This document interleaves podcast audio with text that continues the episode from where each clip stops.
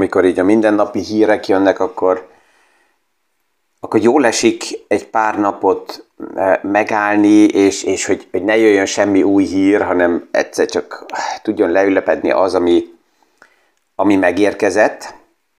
Mi is aktuális pénzpiaci témákról, összefüggésekről beszélgetünk. Gazdaságról érthetően János Zsoltal. Üdvözlünk mindenkit a mai PFS Kávézac podcaston. És így egy kicsit elgondolkozva a J. Powell-nek a beszédje, az amerikai központi banknak az elnöke, ő megint megszokott formában készíti elő a piacokat a következő Fed gyűlésre, ez december 14-én lesz, és arra, arra a kérdésre, hogy akkor mi fog történni a kamatfronton. Az, ami a múlt héten elhangzott, az elég lényeges volt, és azt lehetne mondani, hogy a Fed egy következő retorikai forgatókönyvnek a, az oldalát nyitotta meg nem az volt a döntő, hogy, hogy mennyire optimistán kommunikált J. Powell a múlt héten, hanem sokkal fontosabb az volt, hogy mennyivel kevesebb pessimizmus és mennyivel kevesebb agresszív megfogalmazás volt a beszédébe, ami a kamatokat érinti. A piac szereplők alapjában, akik így figyelik az eseményeket, arra, arra számítottak, hogy azt a hangnemet, azt a szöveget fogja J. Paul elmondani, amit októberben vagy november elején is hallottunk, tehát, hogy nagyon erősen hangsúlyozza azt, hogy agresszív további kamatemelés szükséges, és a Fed agresszívan fog tovább fellépni, az mai szemszögből nézve passzolt ahhoz a, ahhoz a millióhöz, ami annak idején volt, ahol túl erősen a piacok parti hangulatra kapcsoltak, és hogyha a piac nagyon rossz híreket vár, és ezek nem jönnek, akkor már a kevésbé rossz az is jó. És ez, ez volt pozitív a tőkepiacoknak, a kötvénypiacoknak. Alapjában december az mindig inkább egy pozitív millió, az év vége, az a tőkepiacoknak a legtöbb esetben egy pár kivételes év van, de a legtöbb esetben inkább pozitív, és ez, ez a hangulat, ez a hullám, ez most tudja a piacokat vinni. Ami a legfontosabb, hogy pillanatnyilag úgy tűnik, hogy 4,5%-nál vége lesz a kamatemelésnek. Ez volt ugye az idén a fő kérdés, ezt vitatta állandóan a piac, hogy meddig emelkednek a kamatok, és a, ez a kérdés, hogy meddig emelkednek a kamatok, ugye tőkepiac oldaláról azért fontos, mert általában normális ciklusokban, ha lezárta a központi bank a kamatémel elővelési ciklust, akkor mi kezdődik azután? Hát azután kezdődik a kamat csökkentési ciklus. És ezért örvend a piac annak, hogyha már látja, hogy mikor van vége a kamatemelési ciklusnak, mert akkor ő már azt kezdi előre beárazni, és kezd azzal spekulálni, hogy jön a következő kamat csökkentési eh, ciklus, ami megint alapjában ugye pozitív a vállalatoknak. Ami, amit most látunk, ez több oldalról, ezt már nagyon sokszor megbeszéltük, hogy fel van fordítva, mert a normális ciklusok ugye úgy néznek fel, néznek ki, hogy a kamatok lassan emelkednek felfele, a megszokott forma az inkább ilyen 0,25%-os lépések, az erősebb devizákba, egy dollárba, egy euróba, egy fontba. Gyorsan mennek lefele, miért? Azért, mert a meglepetések normális esetben nem betervezettek, hanem, hanem hirtelen jönnek, és akkor kell reagáljanak a központi bankok. És nagyon hamar nem vannak azért, hogy azután onnan óvatosan újra jöjjenek felfele.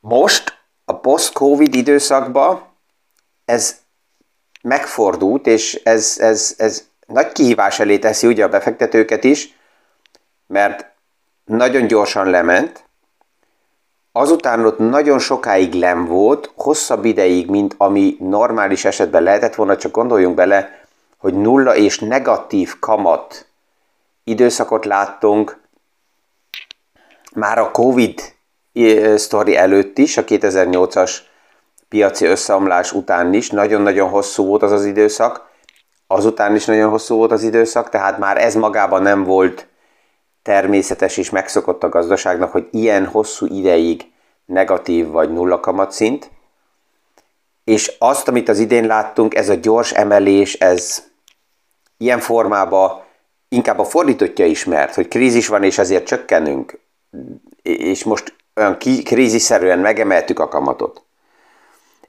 És az, amit aktuálisan jelez J. Paul az az, hogy a kamatok hosszabb ideig fognak magas szinten maradni.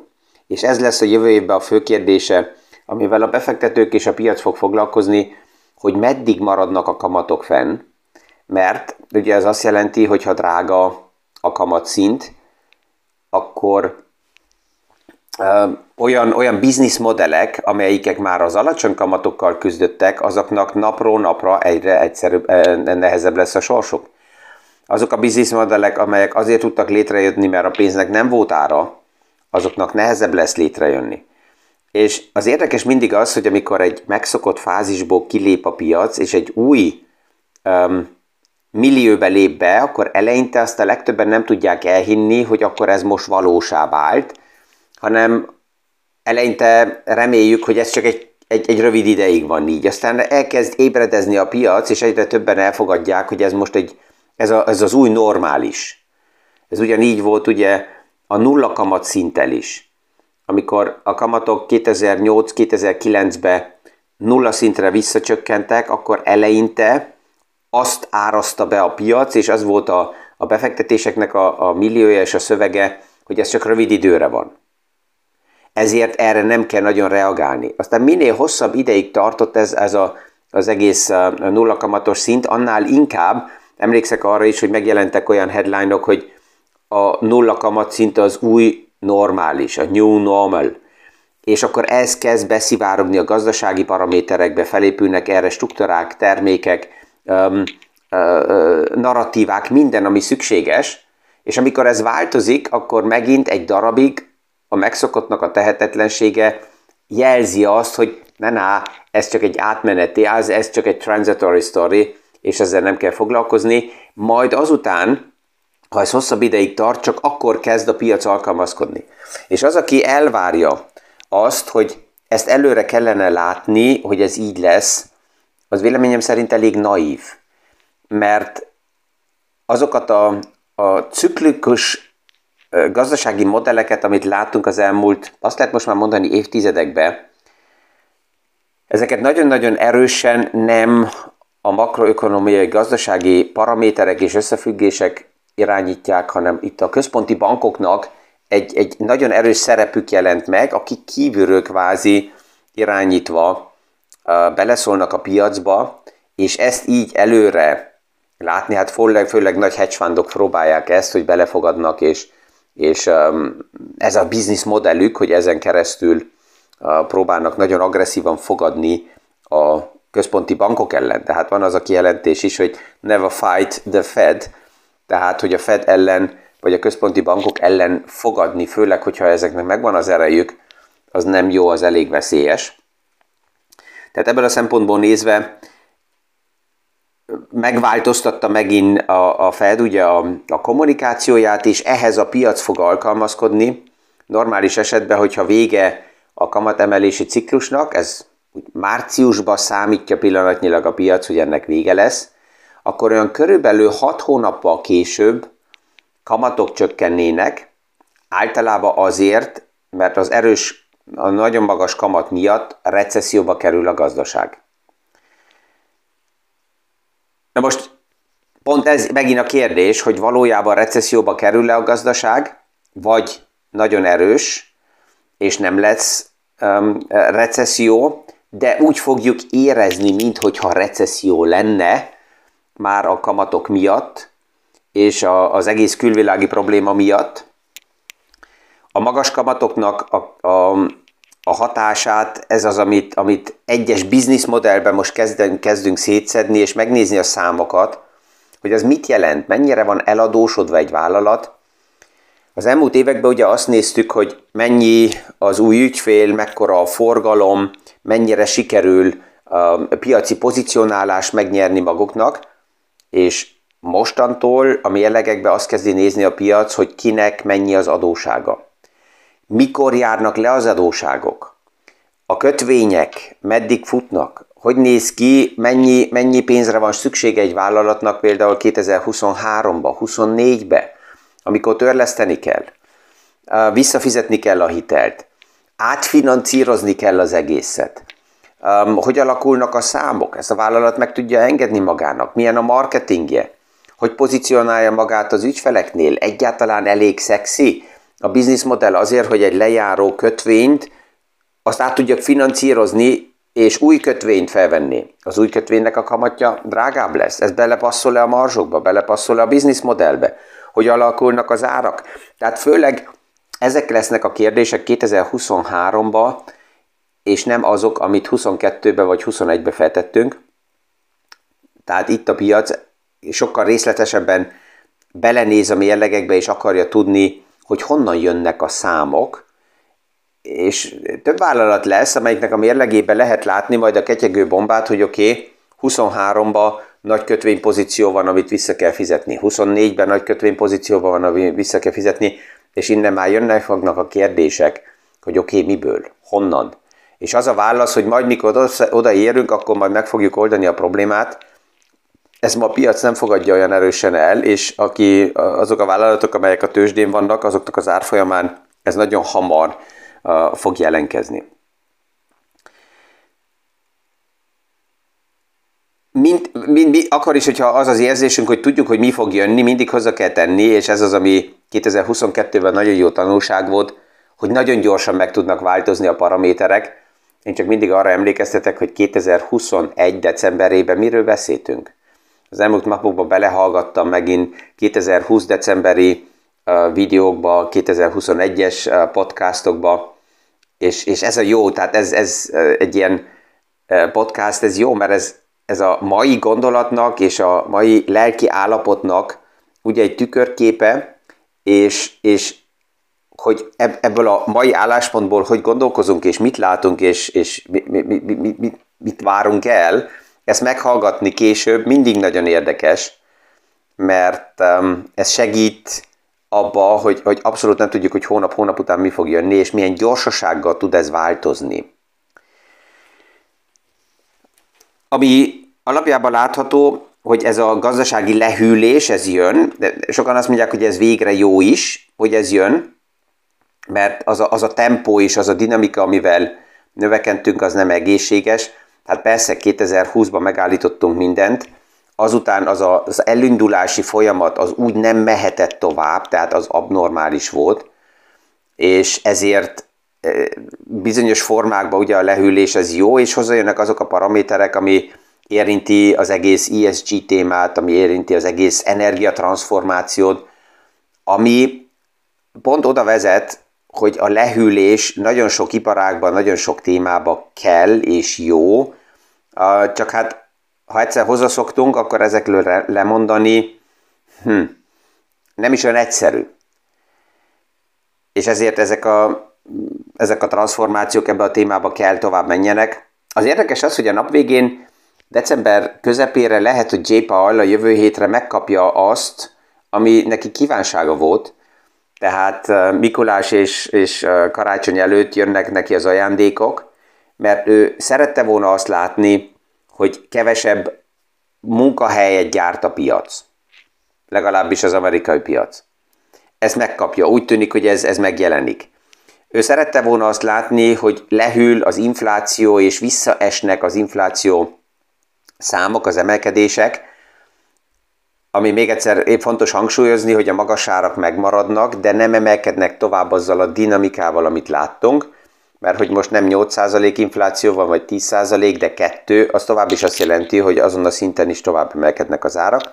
A harmadik, ami neki a kívánsága volt, hogy hűljön le a gazdaság, és úgy tűnik, hogy ez is sikerül, és ha még egy csoda történik, akkor még recesszió sem lesz, hanem úgy, úgy, úgy a plusz-minusz nullánál el tudunk lavírozni, és ez azért jó, mert akkor hozzaszokik a gazdaság újra egy, nevezzük úgy, normális kamatszinthez. Ezt, ezt nagyon sokan évtizedeken keresztül akarták és vetették a kérdést, hogy mi kell történjen, hogy újra legyen normális kamatszint, ami azt jelenti, hogy a dollár és euró zónákban valahol mozog 2,5 és 4 százalék között, ez lenne így a, a normális kamatszint. Csak ugye, hogyha évtizeden keresztül nullán voltunk, akkor ezt újra elérni, ez nem olyan egyszerű. Még egyszer azért, mert a nullára ráépültek bizniszmodellek, erre ráépültek munkahelyek, erre ráépültek viselkedések, erre ráépültek költegezések, erre ráépültek um, fogyasztói hozzáállások, és ezek, ezekről le kell szoktatni a piacot, és ez nem megy már hónapra, mert, mert hát akkor ugye az egész minden káoszba dőlne. A Fednek a kommunikációja azt is jelzi, és ez is egy érdekes téma, hogy a medvepiac meddig tart. Még csak gondolkozzunk vissza, a tavalyi év végén azt így előre azt mondani, hogy 2022 medvepiac lesz a legtöbb szektorba, ezt így előre kijelenteni, még a legnagyobb pessimista se tudta.